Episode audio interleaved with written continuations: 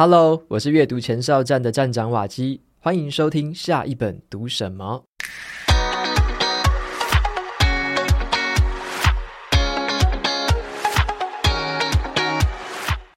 今天要跟大家分享的是一本有声书，叫做《睡眠管理职人的好眠教室》。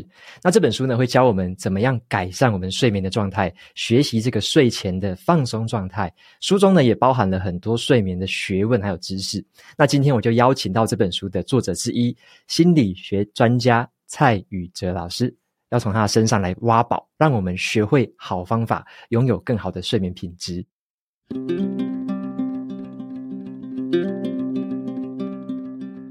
集节目由知识卫星 Set Knowledge 赞助播出。你有没有想过啊？光是睡觉这件事情，就占了我们人生当中的三分之一。如果每天呢、都可以睡个好觉，是不是就可以掌握一个更好的人生呢？最近呢、我刚好访谈了哇塞心理学的蔡宇哲老师，他就提到了午休的正确睡法。像我现在成为了自由工作者之后啊，还是有维持午休这个习惯啊。但是啊，我刚开始在午休的时候，有时候会不小心就人间蒸发，一睡就是一整个下午过去，然后睡起来之后，精神也恍恍惚惚的，更没有活力了。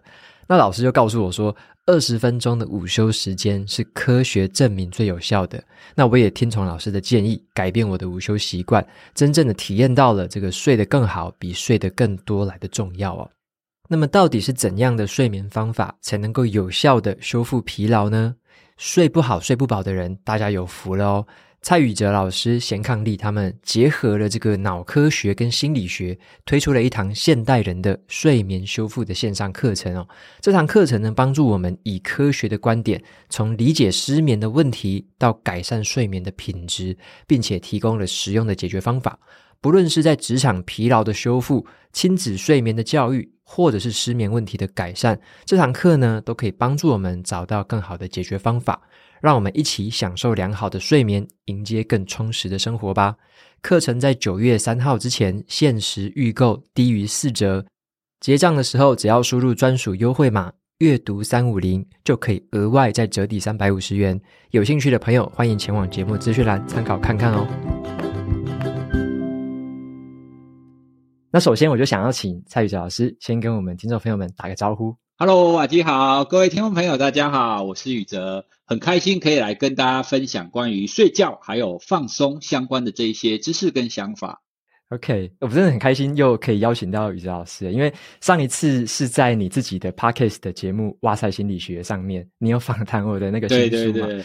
那这一次我就想说，哎，反过来换我来访谈一下你的这本书哦。嗯。那我在听你这本有声书的时候，我觉得蛮惊讶的。你有讲到一个数据，原来台湾每十个人里面就有一个。会受到那种慢性失眠症所苦，那就好像在现代这个高强度的社会里面啊，这个节奏很快，睡眠的问题好像变成了一种文明病哦。所以，首先我想要先请教一下老师，就是你在过去这二十多年来啊，我知道说你一直有在推广跟睡眠相关的课程跟讲座，那你也曾经在这个高雄医学大学的心理学系来教过书，那这中间到底是有什么样的故事或契机，让你决定说，从你原本这个心理学的专业，然后呢，把它想要应用在这个改善睡眠品质的问题呢？哦，其实我从大学时代，我在心理系念书的时候，开始在进入所谓的做研究。我一刚开始其实做的就是睡眠研究。哦，所以从我刚开始做研究到现在，哦，其实大概也是将近二三十年的时间。哦，所以睡眠一直是我在心理学学习的专业当中一个最核心的部分。那很多人会觉得说，哎，睡眠跟心理学有什么关系呢？一刚开始，大家会觉得说，为什么心理系在教睡眠？哎，其实心理学，如果我们可以把它理解成，我们是想要了解人类的行为。哦，如果我们用比较广泛的这个概念的话，那睡眠它其实是占我们人生将近三分之一的行为耶。哎，你想想看，你从小到大，你会超过三分之一的人生是在睡觉，对不对？可是我们大部分的人对睡眠一无所知啊，我们只知道这三分之一就没有意识在那边，诶，所以这个是第一个理由，在心理学跟睡眠有很大的关系。那第二个呢，其实大家在心理学领域当中最关注的就是，诶，我怎么样让我的学习更好？我怎么样让我的注意力更好？我怎么样好好的调节我们的情绪，对不对？哦，所以很多在谈心理学的节目。很多都谈这个，哇塞心理学有很多在谈这个啦。嗯，但是呢，其实你有没有想过，在这些议题底下，注意力、学习、情绪调节当中，都有一个共有的一个基本的条件，就是你睡得好。当你睡不好的情况底下，你白天所有的这些认知行为，通通会变得很差。哎，所以这是第二个原因，为什么我会在心理系和心理学当中，我会特别想要了解睡眠这件事。那第三个呢，其实比较后端，比较后来，我开始在做老师，然后再去推广睡眠的时候，我发现呢、啊，你要让人家养成好的睡眠习惯很难，很困难哦。比方说，瓦金，你知道吗？我去做讲座的时候，我大部分都会问在场的所有人说：“请问。”你昨天晚上睡觉前三十分钟没有划手机的，请举手。大概一百个人当中啊，大概只有三到五个人举手而已。换句话说，大部分人睡觉前都在滑手机耶。可是其实研究已经发现啊，睡觉前滑手机就是一个对睡眠不好的一个行为，它会让你的大脑没有办法好好的放松，然后它的光线会让你比较延迟你的入睡。好，所以这是我讲的其中一个坏习惯。我们会不知不觉当中会养成一些错误，不是那么好的一个睡眠习惯。可是你真的说哦，好，对，我知道睡觉前不要划手机。可是你睡觉的时候，你又会默默的拿起来划一下，就是你要改掉很难。好，所以心理学又有另外一大块，他们其实在谈说你怎么建立好习惯啊，你怎么改掉拖延啊，你怎么改掉坏习惯啊。哦，就这一块就跟自我控制有关系。哦，所以呢，其实就综合这一些，我后半段的部分，我就花了比较多的心力，想要多谈你怎么建立好习惯，那你怎么让你自己的睡眠可以变得更好？哦，因为我觉得这一些，如果你可以建立起来啊，你整个生活的那种质感，你的幸福感才会提高啦。啊，大概是这样。你这样听起来很像我刚刚听这总和，就好像可以讲一句话，就是睡眠是健康之母，对不对？好像会讲到对对对，好多好多东西哦。那可是我有一个疑惑，就是说，像是啊，你刚刚有提到，就是好的睡眠跟可能不好的睡眠之间，好像会造成很大的差异。可是像我们一般人来说啊。我们要怎么样去很确切的知道说自己的睡眠品质到底是什么程度？就是像我要怎么评估说我是睡得够好吗？还是我是睡得还不够好？有哪边可以改善？我们要怎么样去观察或怎么样去来知道说我们自己的睡眠品质是怎么样？对，这个议题其实真的很巧妙。我先跟大家分享以前我们做研究的时候遇过一个例子。很多人会觉得说所谓的睡眠品质，你只要看你的主观感觉就知道啦。因为如果你睡不好，你一定精神不好嘛。那你一定会知道说，诶，我昨天好像没有睡好，或者是如果你睡眠当中有中断，好，所以很多人会觉得说睡眠品质你一定知道。可是呢，我们就曾经遇过一个他有严重睡眠障碍的人，但是呢，他觉得他自己睡得很好，然后他的很多的指标当中啊都没有呈现出来。好，那关键在哪里呢？我接下来就跟大家分享几个我们比较常给一般人。你可以是按照自己的行为的情况，然后去评估你睡眠品质的。好，那第一个呢，我们通常会看你的作息稳定性。哦，作息稳定性简单的说，就是你上床时间跟起床的时间是不是都差不多啦？哦，那一般我们的标准是你最早跟最晚不要超过两个小时。哦，比方说你在过去这一个礼拜当中，你最早上床睡觉是十点，哦，那最晚最晚的一天呢是十二点。好，那这最早跟最晚就差距两个小时嘛。好，所以呢，如果你在最近这一段时间，你的最早跟最晚，好，它的变动在两个小时以内，我们就会说，哦，OK，你是规律的。可是如果你超过两个小时，好，甚至大学生，大学生可能四五个小时都有，那这种呢，就是作息规律性不好。那规律性不好呢，它一定会影响到睡眠品质。好，所以第一个。那第二个呢，我们通常会看你的睡眠长度，就是你睡得够不够。那一般成年人，我们大概会建议，就是一天当中有七到九个小时啊，这大家比较容易理解。那第三个呢，就是看入睡时间，就是你要多久才有办法睡着。那我们一般的标准就是，如果你小于十五分钟，哦，就是你躺下眼睛闭起来，那你觉得十五分钟以内你就入睡了，哦，这我们就会说是好。那临床上说你睡得不好的标准，我们大概会抓在三十分钟以上啊。哦，所以你如果是介于十五到三十，就诶还 OK 哈，就看你持续的表现是这样。上述这一些其实大家就都很容易理解。可是呢，我们还有一些问题，我们会额外去询问的。啊，比方说，各位听众，你可以想象一下，你睡觉的时候，第一个你会不会中断？好，就睡睡会不会醒过来？第二个会不会早醒？这两个你可能也都容易理解，跟睡眠品质有关系嘛。那第三个会不会打呼？啊，那打呼这件事情其实就有一点微妙。如果你是单身的话，你可能不容易发现哈。可是呢，如果你自己知道自己会打呼，或者是你的伴侣告诉你会打呼的话，其实打呼就是一个有可能睡眠品质会变差的一个征兆。哦，特别是越大声的话，好，所以以上这一些都是你可以在睡眠当中去评估的。但是我要再跟各位讲，还有一个你需要去评估的，就是你白天的情况。好，那我通常会问你，想象一下你在白天下午安静的时候。安静就是指像现在我们在录音，就是没有是坐着，而且没有特别做事，就安静坐着的时候，你会不会容易想睡觉？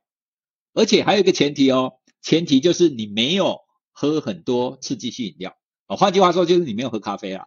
好，那我回来跟大家讲，我前面不是有说我们有一个个案，然后呢，他其实有很严重的睡眠困扰，可是他完全不知道，因为呢，他符合我们前面上面所有的特征。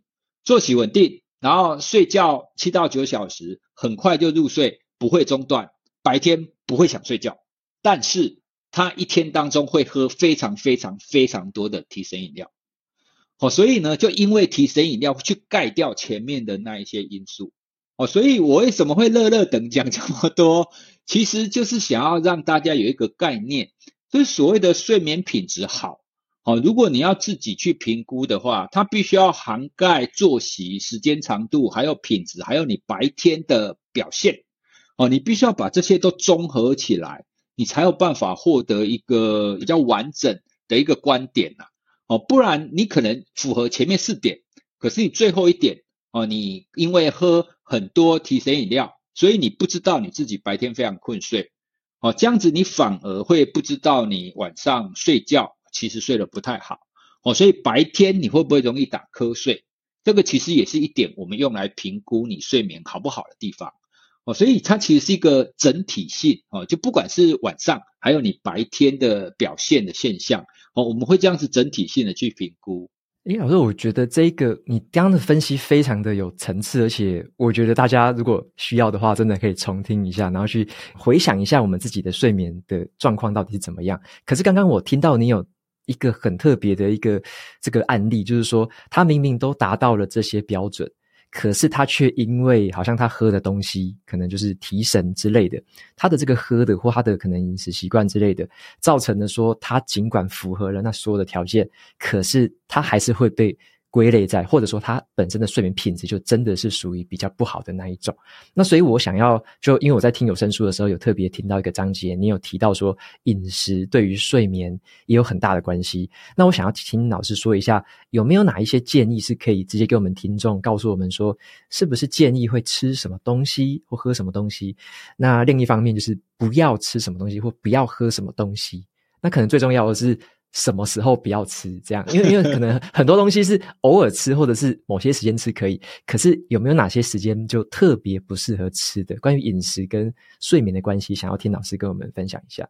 对，那饮食的部分，其实很多人也会有一些迷思或者是一些想法。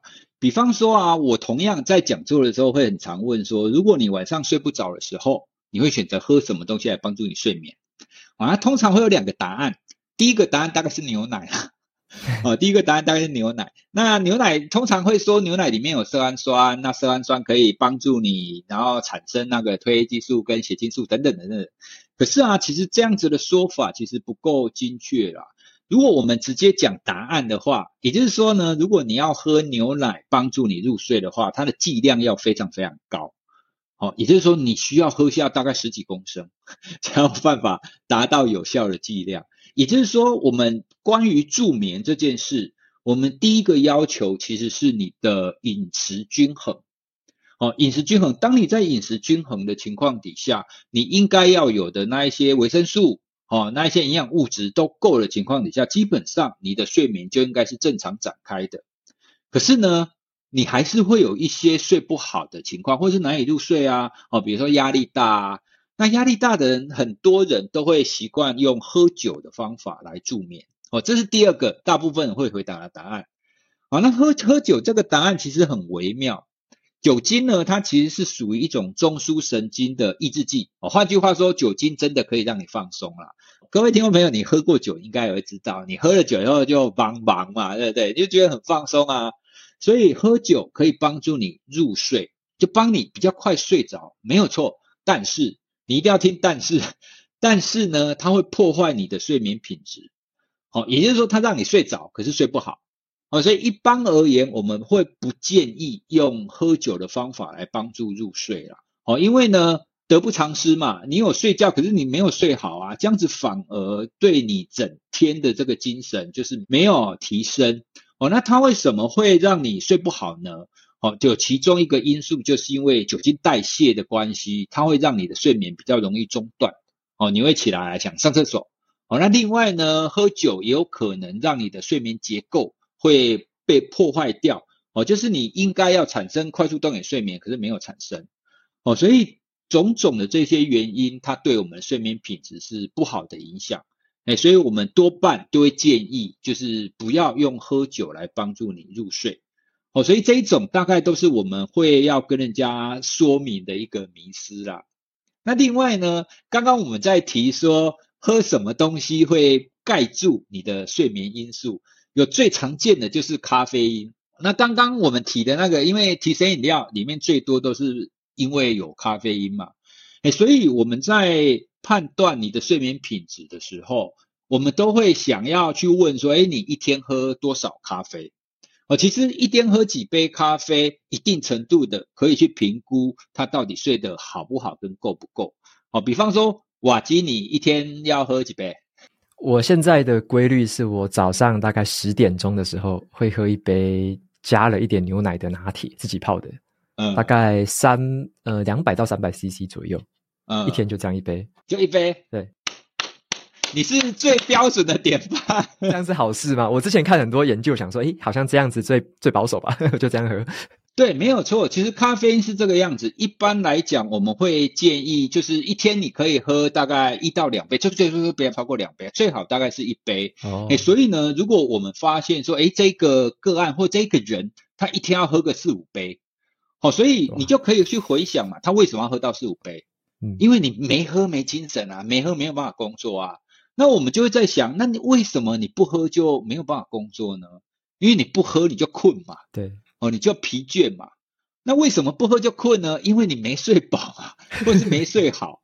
对，所以其实我们可以这样子推回去。通常我们只要是看到他一天要喝很多杯的，他背后的睡眠一定是有问题的。哎，所以这个部分呢，听众朋友你也可以去评估一下你自己。哦，就哎，你喝这么多的量背后的原因是什么？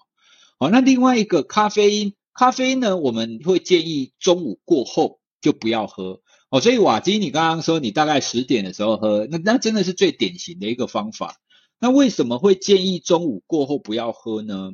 其实我咖啡因本身它就会让你比较不想睡觉嘛，因为它跟我们的大脑当中的我们一个叫腺苷的物质，它会有一个拮抗的作用。那所以你一定要保留时间让咖啡因代谢掉。你代谢掉咖啡因之后，你才有办法好好的入睡。好，那代谢掉就跟咖啡因的半衰期有关系啊。那咖啡因的半衰期大概是四到六小时啊。那我们一般来讲，我们一般会抓两个半衰期。哦，所以我们会建议从你睡觉的时间开始算，往前推，推大概八到十小时。所以，比方说你是晚上十点钟睡觉的人，好，那最保险就是你中午过后就不要喝。那这样子，你中午的时候喝完，然后到你晚上十点钟的时候睡觉，你的咖啡因大概都代谢掉了，所以就不会影响到你的睡眠。好，所以这一些其实都是我们日常生活中，你白天的行为都会对晚上的睡眠产生影响。哎，哎，那可是很多人都不知道啊。我跟大家分享一个我朋友，我朋友跟我讲过的例子，他是一个临床心理师，他专门治疗失眠的。他说啊，他就曾经遇过有一个个案。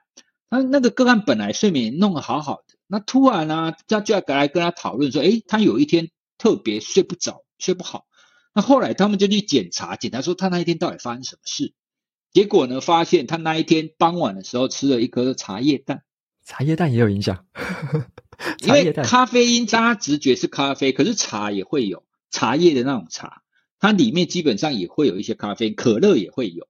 可是茶叶蛋到底会不会影响？其实要看人呐、啊，所以这个又会因为每一个人对咖啡因的敏感程度有关系。哎，所以你说到底要不要过午后就不喝？因为一定很多听众想要反驳我啊，因为没事哦，我晚上喝也没事啊。这个，因为这个真的会跟你的代谢的情况、跟你的耐受性、跟你的敏感程度等等会有很多的关系。那一般我们都会做最保守的估计啦，啊，最保守的估计是，反正这个样子，你再敏感，你十小时 就应该不会有影响。我们都会最保守的估计，哎，所以大概这两个。哦，其实你听我们刚刚讲酒啊、牛奶啊跟咖啡，你就可以知道，其实我们生活当中真的很多吃进去的东西的细节，哦，你可能根本没有想到，可是其实呢，它对我们的睡眠都会有一定程度的影响。OK，我觉得这个点就是说，有点像我刚刚有听起来有一点感觉，就是说，像我们睡觉好像不是把眼睛闭上可以。隔天醒来这样就好，这么简单一件事情。睡觉好像牵涉到的事情很多诶，就是你说看包含饮食啊，包含我们的这个可能作息习惯。那我在书里面有听到你有讲一段，我觉得特别让我有感受，就是说你讲到说，如果要有好的睡眠，那。作息的规律，而且还有稳定，是一件最重要的事情。那我里面有听你讲到说，关于生理时钟，你有很长期的研究，然后你有提到的一些破解我们迷思的东西。我想要特别从这边跟你挖宝，就是可不可以跟我们听众朋友们解释一下，关于生理时钟啊，我们一般人可能会有什么样的误解，可能会有什么样的迷思，是需要被打破的？那怎么样来改善我们的生活作息跟生活规律会比较好？对生理时钟这个议题，主要是因为我的博士论文主要就是在做生理时钟的研究。那你知道做这个研究，你就要彻底了解。那彻底了解以后，我就得到一个关于我人生的结论。我的结论就是我的作息要保持规律，因为所有的研究都告诉我同一个结论：只要你的作息越不规律，你不只是睡眠不好哦，你的中风、心脏病。高血压、失智症，所有你念得出来的疾病，它的风险都会直线的上升。哇！所以这个是我博士论文最大最大的收获。好，那其实关于生理时钟的结论，你这样子听我讲，你可能会讲说，诶，对啊，好像是有道理。可是呢，其实还是有一些跟睡眠相关的迷思。哦，比方说，听众朋友，我不知道你们有听过一种叫达文西睡眠法。对，那达文西睡眠法也有很多人问过我啊。它的概念大概是说，诶，老师，你不是说我们一天要睡八个小时吗？那我们八个小时可不可以分散在二十四个小时里面？好，就比方说，我可能每隔两个小时，我就睡睡个二十分钟啊，这样子不是很好吗？我加起来八个小时啊。哦，所以这种你把睡眠时间当成数学，你用加法的，你就加起来了八个小时。哦，其实很多人这个观念也。不正确，这个其实是一种迷失。因为所谓的睡眠，你要有最有效率的睡眠，你必须要还有一个条件，就是你的时间是对的。好，简单的讲，一般我们是日行性动物嘛。如果你是一个白天工作、晚上睡觉的人，同样八个小时，你在白天睡跟在晚上睡一定会不一样。你在晚上睡的睡眠品质才会比较好。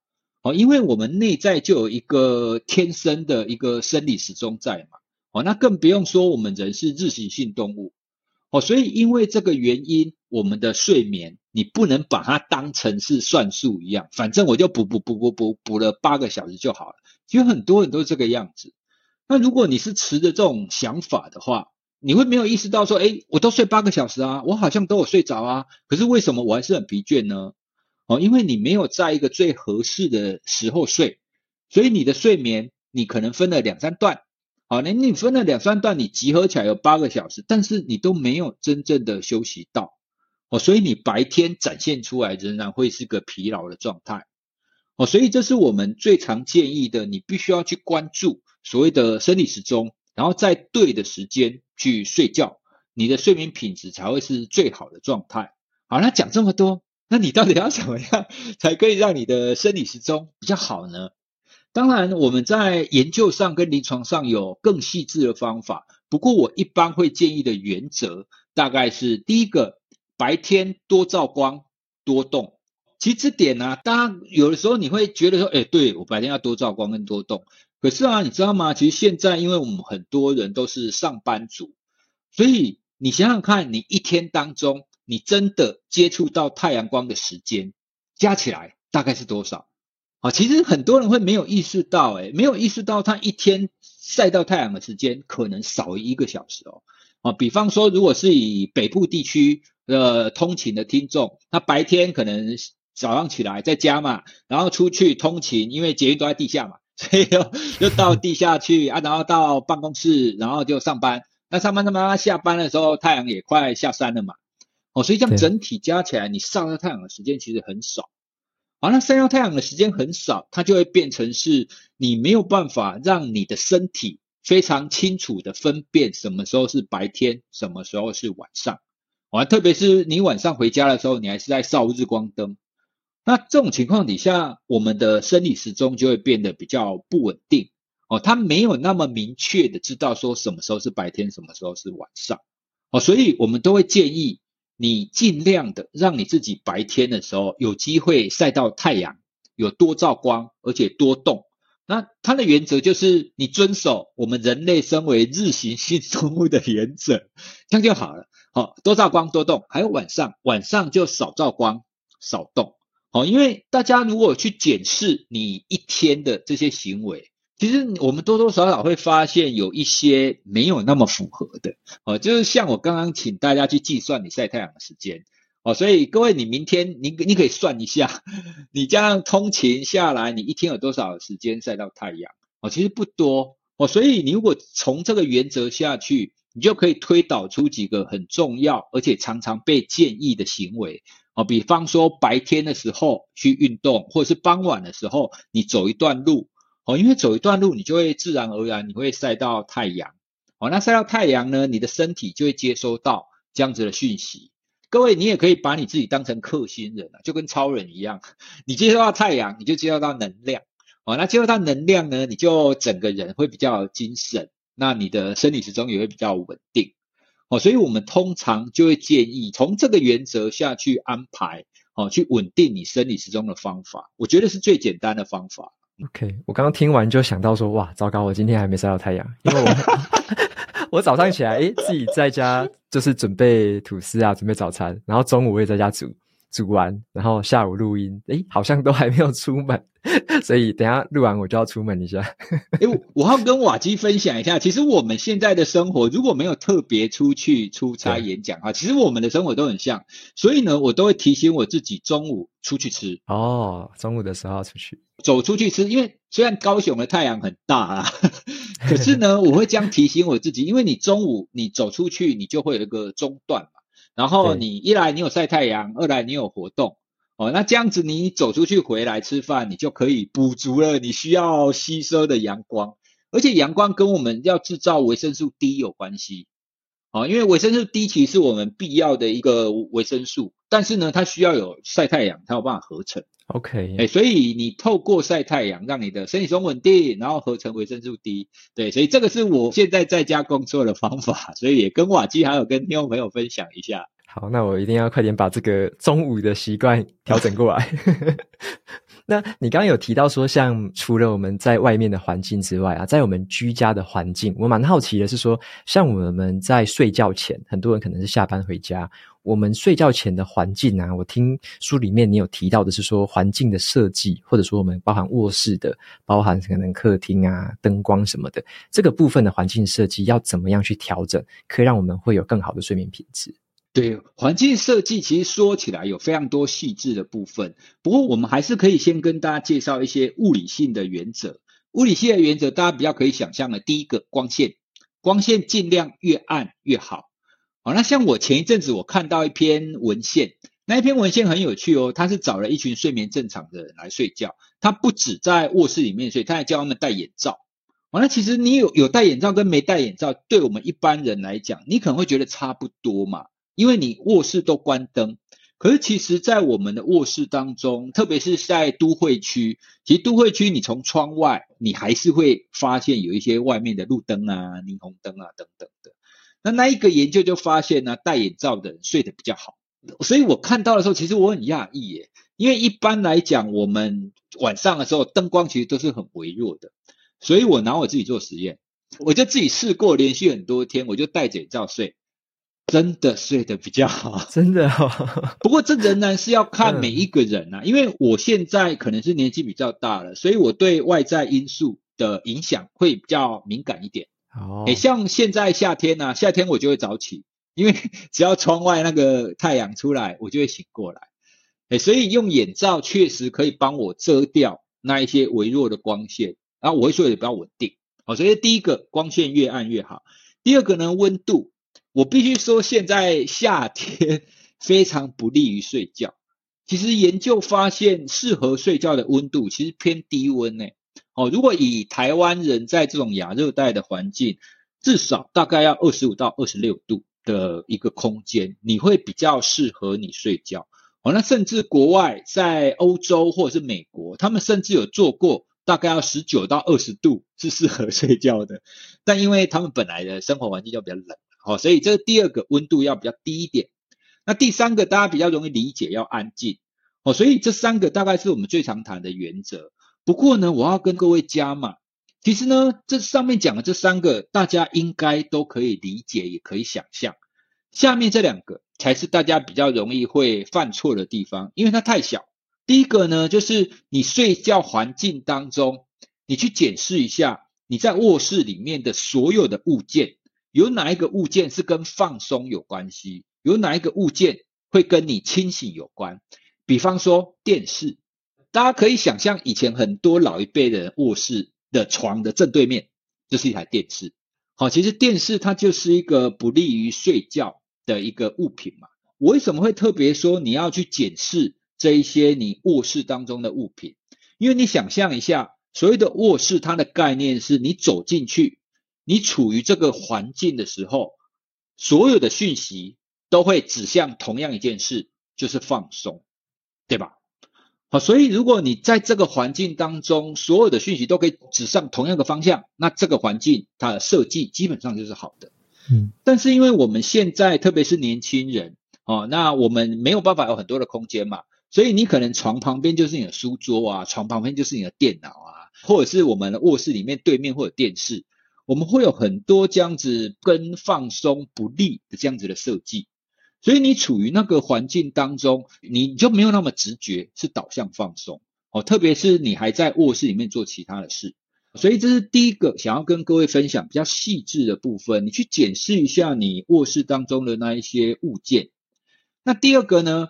就是我们不要在床上做睡觉以外的事情，好，比方说看影片、花手机、打手游。那如果以年轻人来讲，我必须要先自首。我以前当学生的时候，我在床上会打电脑啊、写报告啊，这个其实都会啦。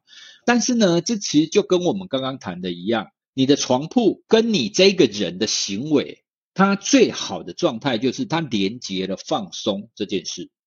哦，所以我们在床上所完成的行为，最好都是跟放松有关系的。那如果你有太多的行为在床上都完成它，啊，比如说吃饭，然后打报告、打电脑、玩手游，这样子呢，你的床跟你身体的连接就不单纯嘛。那不单纯的情况底下，你就没有办法达到那个效果。那个效果就是，我只要一躺上床，我的身体跟我的心理就会自然而然的放松。你不需要去提醒自己的放松，你就会自然而然放松。你你就会因为太混淆的关系，你的床铺跟身体之间的连结就没有这种连结。哦，其实很多失眠者，他们之所以会睡不好，有很大一块就是后面的这个部分哦，他的身体跟床铺有了错误的连结。比方说，很多听众朋友，你应该会听过有一种说法，就是长期失眠者他会有一种抱怨。那种抱怨就是说，诶，为什么我在我卧室的床上我睡不着，可是我在我家的客厅的沙发我就可以睡着？对啊，你不觉得很奇怪吗？卧室的床上比较舒服啊，客厅的沙发比较不舒服啊。可是为什么你在卧室的床上睡不着，在客厅的沙发可以睡着？那就是因为你的环境的设计已经太长，都是在床上做其他的事，所以你的身体已经混淆了。所以后面跟各位讲的这两个比较细致、比较是心理层面的，这个反而才是我们大家需要去关注的。哦，因为前面那几个物理性的条件大家容易理解啊，可是心理性的条件呢，反而才是大家比较容易去忽略的地方。哦，因为我们看过太多睡不好的人，哦，他们就是因为这样子微小的细节，然后慢慢慢慢演变成最后睡不好。所以说，魔鬼真的都藏在细节里，失眠也是藏在细节里，就这样。有我，我听你听完你的有声书之后，我就看了一下，我最近新家的卧室也在设计啊，我就特别看了一下。哦，对，没有电视，然后没有书桌，什么 那些东西全部都没有。然后也在看，哎，那个灯光可能要多么弱，可能要改弱一点之类的，让整个环境是比较符合你刚刚说的那个可以入睡、可以休息、放松的那种状态。对，那还有一个问题，我想要请教是，跟你个人经验可能会比较有关系，就是你有提到说这个睡前的仪式，像刚刚你有特别提醒，可能睡前不要一直划手机啊，睡前可能不要在那边追剧追追，然后才要睡觉这样。睡前的仪式的部分，以你个人而言啊，你以前有哪一些可能坏习惯或者说不好的仪式？那你后来知道了这一个睡眠的方法之后，你改变了这个睡眠的仪式，想要听听看你个人经验的分享。好，那在这边呢，我要首次跟大家爆料，爆料我自己曾经失眠过一段时间。好像听众朋友说，哎，你不是睡眠专家吗？你也会失眠哦？没有错，睡眠专家也会失眠，但是睡眠专家知道怎么样让你的睡眠恢复过来。其实我有一段时间就是也会很难入睡，那甚至呢，我睡眠会容易中断。好，那我当时我就觉得很奇怪，我我有运动啊，那我也规律啊，等等的，那为什么我会变成这个样子？那后来我就一项一项一项排除，那最后呢，我发现当时有一个坏习惯，那个坏习惯呢，就是我会躺在床上会滑 iPad，可是我滑 iPad，我我也不是在滑手游或者是看社群，我其实是在看书。因为我想说，哎，睡觉前看书嘛，哎，反正躺在床上睡觉看书，哎，这样很舒服啊，啊。可是呢，就是因为我做了刚刚我们讲了，你在床上就会让你大脑继续活跃这样子的一个行为，哦，所以我睡觉前看书的时间就会越来越长。本来只是躺在床上，可能只要翻个十分钟我就想睡了，可后来十五分钟、二十分钟、三十分钟越来越长，那长到我发现，哎，不对。为什么我现在要越拖越长？甚至我书放下，我还没有办法睡觉。刚刚我讲的这个历程，其实就是我们大部分、大部分那些失眠者会遭遇的。因为一刚开始你就是没差嘛，老师在说：“哎，睡觉前不要划手机。”呃，没差啦，我现在前滑手机没事啊。可是它就这样越来越严重，越来越严重。好，那等到很严重的时候怎么办？我自己的方法，当我发现说，诶，很有可能是睡觉前看书这件事，所以第一个，我不可以在睡觉前看书，所以我就把看书这件事情改成在卧室的旁边有一个桌子，有一个化妆台，我就坐在化妆台上看书，就是重新建立起我必须要是困的时候，我必须要是放松的时候，我才会躺在床上。好，这是第一个。我做的动作把它分离。那第二个呢？我进卧室之后，我就会开小灯，关大灯。好，就是你要把你的环境就进入一个比较暗的状态。然后接下来呢，我会帮我自己放轻音乐。好，就是现在会有一些，比如说流水声啊，或者是其他的那一种轻音乐，我就持续的让这种放松的音乐存在。好，所以我就在那种比较暗的状态，然后有轻音乐的状态。然后就看着，就比较不花脑力的书，就是你根本不用思考，哦，又要滑滑滑滑滑。我自己就会注意，如果我看书打了三个哈欠，大概啦，打了三个哈欠，那就表示诶睡意差不多上来了，哦，所以我就会躺上床，哦，然后关灯，然后睡觉，哦，所以我现在基本上最常见的一个睡眠的仪式，就是除了刷牙以外，进去关灯，然后放轻音乐。然后看一下书，三个哈欠，躺床。那如果那一天工作的比较晚，哦，因为我们难免有的时候你一定要就是加班呢，剪音档啊，剪得比较晚。如果我当天觉得我工作的比较晚，我的大脑没有时间放松下来的话，我会在关灯之后，我会先躺在床上做放松练习，就听着轻音乐，然后我就开始做大概三到五分钟的放松练习。那同样的，它有一个关键，就是你要让你的身体跟床建立起放松这样子的连接。因为我是躺在床上放松嘛，哦，所以我会先放松个大概三到五分钟。如果你还不想睡，我就会起来，一样就回复到刚刚在桌椅上，我就看一下书。同样的，就是觉得有困了，然后我就会躺上床上睡。对，所以这大概是我每天的这样子的睡眠仪式。我听完老师你的分享，害我呃，应该不是害我，就是让我有一点感到欣慰，因 为因为我自己也是喜欢睡前看书嘛，然后我是会在旁边有一个那个梳妆台，就是女生在用那种梳妆台，我就会在那边看，那看完之后就把电子书就放那边，然后就在睡觉，所以听起来好像这个习惯应该是可以接受的啦，就是没错，跟我一样，不要躺在床上，对对对对对，太好了太好了，得到一些安慰。那有一个问题是想要问一下老师，就是可能很多听众朋友还不知道，就是。蔡宇哲老师啊，跟他的老婆蔡嘉璇，他也是一位心理师哦，就两位就是心理界的专家，他们共同经营这个 podcast 叫做“哇塞心理学”嘛。那听起来就是一个很棒的搭档组合，而且我觉得，就看到最近你们一个消息是，你们两个要共同推出一门线上课程，就叫做“现代人的睡眠修复课”。然后你瞄准两个族群嘛，我看一个是给职场工作者的职人休息法。那另外一个是给家长、父母的亲子睡眠的教育法。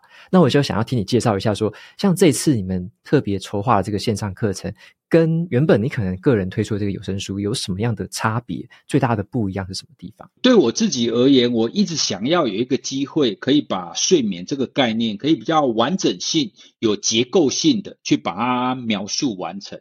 诶，因为很多人遇到的问题啊，其他的根源其实同样一个概念。哦，所以呢，如果我们可以有机会把最核心的这个知识都了解的话，你就有机会去避免，就是走到误区，你就不会这种踩雷，然后就是让你自己睡得越来越不好。那坊间你可以看到有很多就是帮助你睡眠的方法，它这些所有的方法也都会回到我们睡眠的几个核心的条件。嘿，所以因此我非常希望可以有机会可以把知识的层面也讲清楚。因为对我而言，我觉得要治本，就是让你这一个人可以从此不要受睡眠所苦。它最核心的方法仍然是你必须要了解它了。你要知道坏我为什么要这么做？不然，如果你现在去搜寻说，哎，怎么帮助睡眠，他会告诉你好多方法。光吃的好了，你大概就可以找到数十种、上百种，叫你吃很多很多东西。然后照光要怎么照，那怎么怎么调？哦，所以你就会变得无所适从。可是，如果你知道核心的关键，你就会知道，好，那什么东西要掌握，有效的东西是什么？哦，所以呢，我们现在做做的这个课程，它的主要的关键就是来自于此。我们希望可以有完整的时间，可以有结构性的方法，然后把知识的部分讲完。那知识的部分讲完呢，我们再去讲应用的方式，这样子你会很清楚说，好，这个应用其实就是对应到这个因素。那第二个应用呢，是对应到哪一个因素？哦，所以如果可以核心的了解，你就可以知道哦，好，成年人是这样，那老年人也是这样，那小孩子也是这样，那上班族也是这样，在家工作也是这样，对不对？所以所有的因素它会有共通点。哦，所以这是我我觉得这一次的这种线上课，我希望可以很完整的地方。哦，所以我常常会比喻说，其实。睡眠有的时候我们可以把它看成就是你要有一个好身材，你要减重一样。大家也可以想象减重，减重大家是不是也听过很多种方法？一六八啦，你要怎么运动啊？等等等等的。可是减重这件事情，你回归到核心就是热量赤字嘛，就是你消耗掉的热量要比你吃进来的热量还要多啊，对不对？就是这个原则，你只要可以符合这个原则，你所有的行为做都会有效。哦，所以这个是我觉得，以我来讲啊，这种我们未来想要让你自己可以持续稳定，我觉得这个才是一个治本的方法。哦，所以这一次做了这种高效睡眠休息法，哦，这样子的一个线上课程，就希望可以让大家一劳永逸啦。OK，李老师，我想要就特别来让你来剧透一下，好了，就是因为你有一个章节是在讲说，让上班族啊知道说怎么样修复这个疲劳的状态，那可不可以跟我分享一下，其中一个方法是要可以怎么做？哦，上班族其实在研究当中啊，我们发现最好的休息叫做小睡。特别是我们现在上班族，通常都是睡眠时间不足嘛。可是呢，我们曾经做过调查，很多人说：“哎，我为什么要小睡？小睡很麻烦啊！我的办公室又没有地方睡觉，我趴桌睡有效吗？那小睡我又不能睡很久。”这边呢，我又要跟各位讲一个迷思。其实小睡，小睡的关键不是在补眠。很多人会觉得说：“哎，我晚上只睡六个小时，那我还差两个小时。那我我如果要小睡，我就要睡两个小时啊，这样才补得过来啊。我只睡二十分钟不够啊，那我干脆不要睡。”哦，很多人内心的想法是这样。但是在这边呢，我就要跟各位说明，小睡不是要补眠，小睡是要让你下午让你的精神维持一定程度，去完成你的工作。然后呢，你真正的补眠，我们会建议你放在晚上去把它补过来。所以，如果你可以理解这个观点，你就要去摒除那种我小睡要睡得够长的这段时间。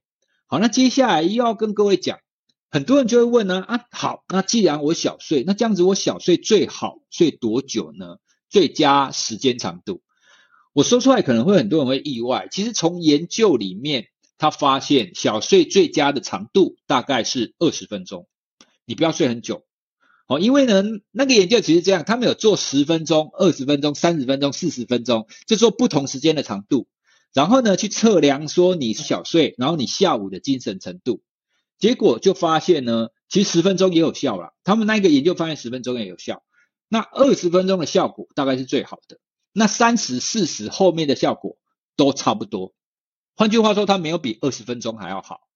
那既然没有比二十分钟还好，那你就不要花那么多时间睡觉。好，这是第一个。那第二个呢？如果你睡太长，其实你会有机会进入一种我们称它为睡眠惯性或者是睡眠迟滞的现象。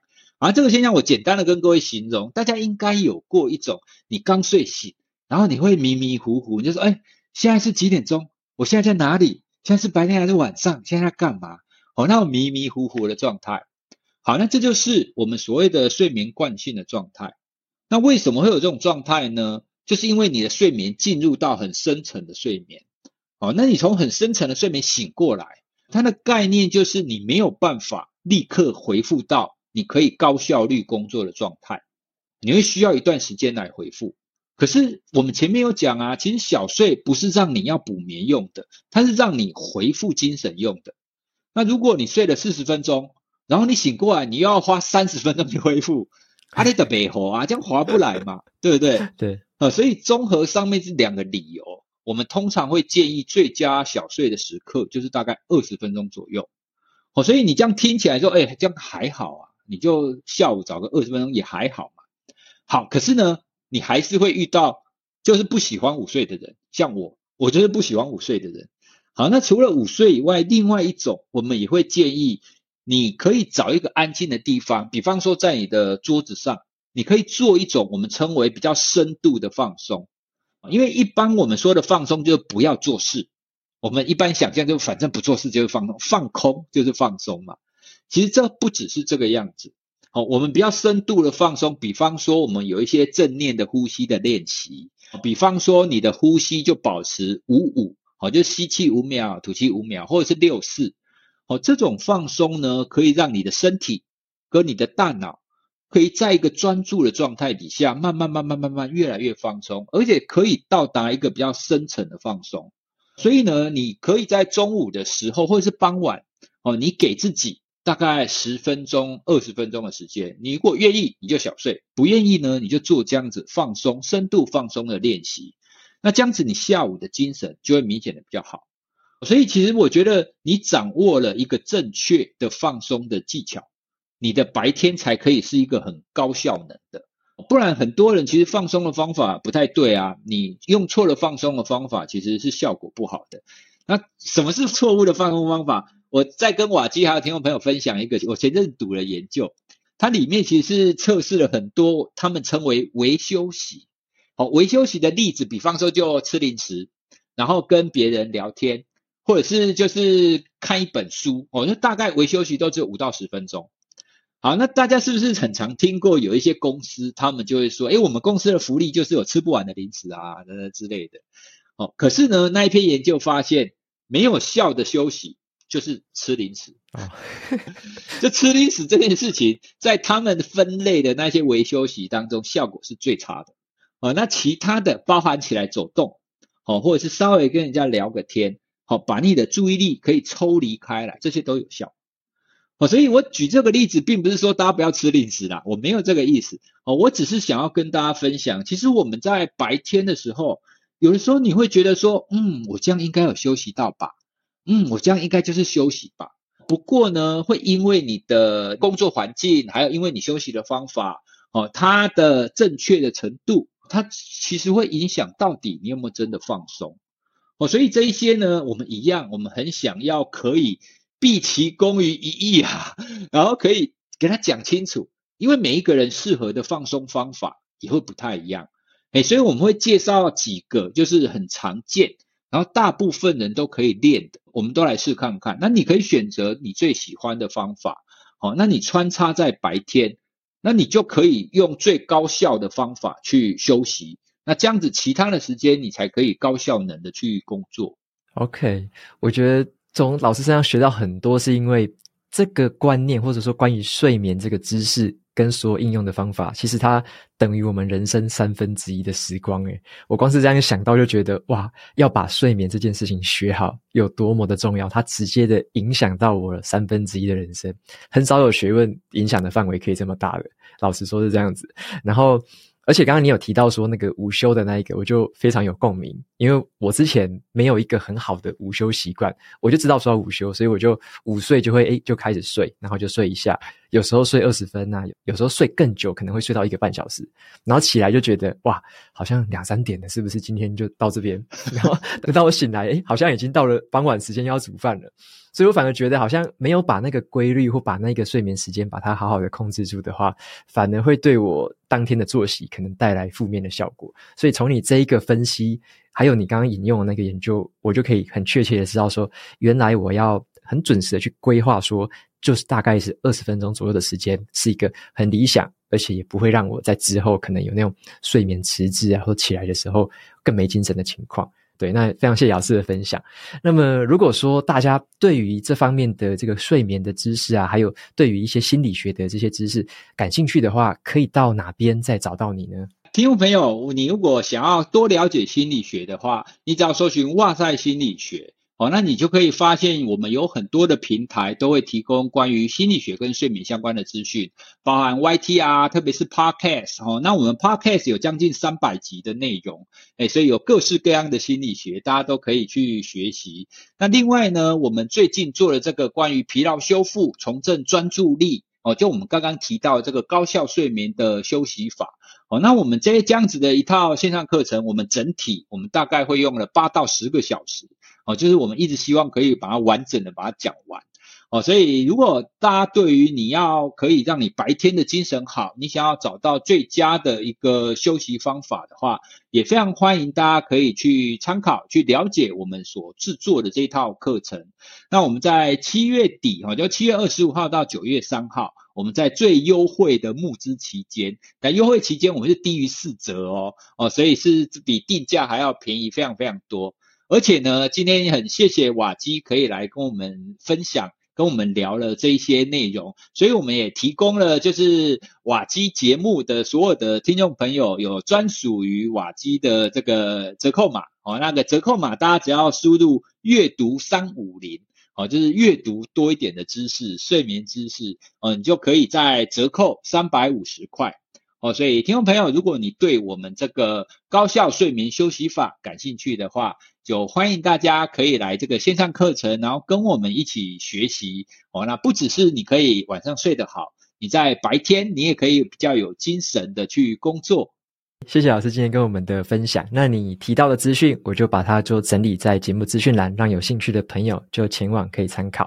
那么节目到这边就进入到了尾声。如果大家喜欢今天的内容，欢迎订阅下一本读什么，也可以订阅我的免费电子报，每周都可以收到最新的读书心得，还有好书金句。我们就下次见喽，拜拜，拜拜。